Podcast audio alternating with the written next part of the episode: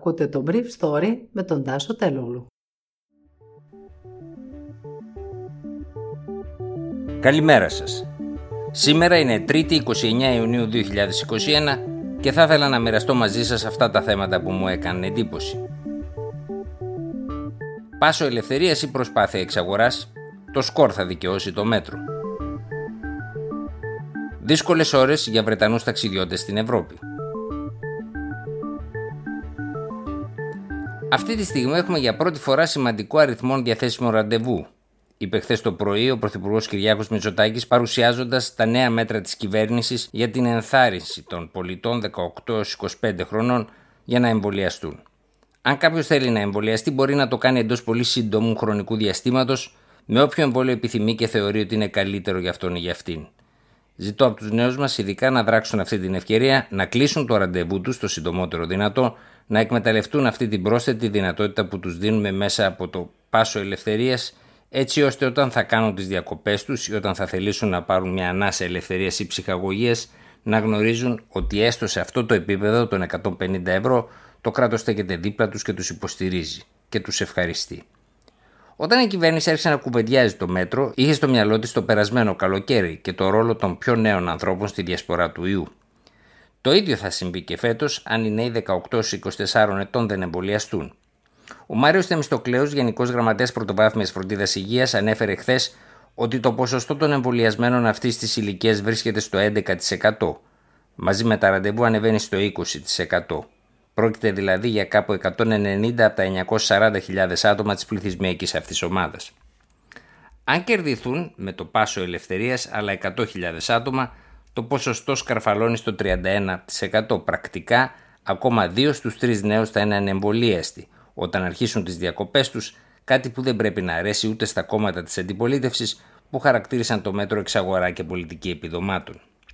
Η πυθό είναι αργή και εμείς χρειαζόμαστε μια σεζόν με όσο το δυνατόν λιγότερα κρούσματα, μου είπε χθες κυβερνητική πηγή. Και αυτό είναι και το μέτρο επιτυχίας του Πάσου Ελευθερίας. Στα τέλη Αυγούστου θα ξέρουμε αν το μέτρο πέτυχε ή όχι, με τους εμπνευστές να έχουν βάλει τον πύχη στα 100.000 επιπλέον ραντεβού. Η μετάλλεξη Δέλτα στη Γερμανία σκαρφαλώνει ήδη στο 50% των κρουσμάτων που πάντως είναι ακόμα εξαιρετικά περιορισμένα όπως εξάλλου και οι εισαγωγές στα νοσοκομεία και τις μονάδες εντατικής θεραπείας. Αλλά ενώ η χώρα βαδίζει σε λιγότερες από 90 μέρες σε εκλογές στα τέλη Σεπτεμβρίου, η πολιτική το τελευταίο που εύχονται είναι ένα τέταρτο κύμα που θα του οδηγεί η Ινδική μετάλλαξη και θα συμπέσει με τις κάλπες. Τούτων δοθέντων, τα γερμανικά γραφεία ταξιδίων άρχισαν να προσφέρουν χθες δωρεάν πτήσεις επαναπατρισμού σε όσους Γερμανούς τουρίστες βρίσκονται ακόμα στην Πορτογαλία την ώρα που η κυβέρνηση Μέρκελ επιβάλλει καραντίνα για όσους Γερμανούς επισκέπτες βρέθηκαν στη χώρα της Ιβηρική για διακοπές. 9 στους 10 αποφάσισαν να γυρίσουν στη Γερμανία χρησιμοποιώντας αυτές τις πτήσεις επαναπατρισμού. Το 10% θα συνεχίσει τις διακοπές του. Από σήμερα στο αεροδρόμιο της Φραγκφούρτης οι αστυνομικές αρχές κάνουν ελέγχους σε όλους τους επιβάτες που έρχονται από την Πορτογαλία που θεωρούνται ότι επιστρέφουν από περιοχή υψηλού κινδύνου και πρέπει να είναι είτε πλήρως εμβολιασμένοι είτε να έχουν κάνει μοριακό τεστ ή και rapid τεστ. Ήδη η κυβέρνηση της Πορτογαλίας παραδέχθηκε τις προηγούμενες μέρες ότι ήταν λάθος της να αφήσει τόσους πολλούς Βρετανούς τουρίστες να επισκεφτούν τη χώρα της Ιβηρικής. Επισκέψεις που δημιούργησαν στη συνέχεια την καραμπόλα με τους Γερμανούς επισκέπτες.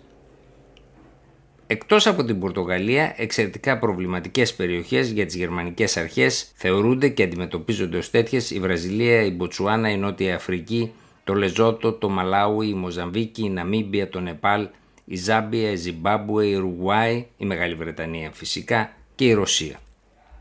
Εν τω μεταξύ, η Volkswagen ξεκινάει ένα γιγάντιο πρόγραμμα εμβολιασμού των εργαζόμενών της με 40.000 εμβολιασμούς με το εμβόλιο της Pfizer BioNTech και αργότερα της Johnson Johnson. Ήδη έχουν εμβολιαστεί με πρώτη δόση 25.000 εργαζόμενοι στα εργοστάσια της μεγαλύτερης αυτοκινητοβιομηχανίας της χώρας και ο στόχος των 40.000 έχει συνδεθεί από τη διοίκηση της εταιρείας με τις διακοπές των εργαζομένων αλλά και τη διακοπή της λειτουργίας των εργοστασίων τον Αύγουστο. Καγκελάριος Μέρκελ, μιλώντας πάντως χθες στην κοινή κοινοβουλευτική συνάντηση Γάλλων και Γερμανών βουλευτών, απέρριψε την ιδέα επανεισαγωγής ελέγχου σε όλα τα σύνορα της Γερμανίας, λέγοντας ότι πρόκειται για πολύ σκληρό μέτρο. Ήταν το Brief Story για σήμερα 3η 29 Ιουνίου 2021.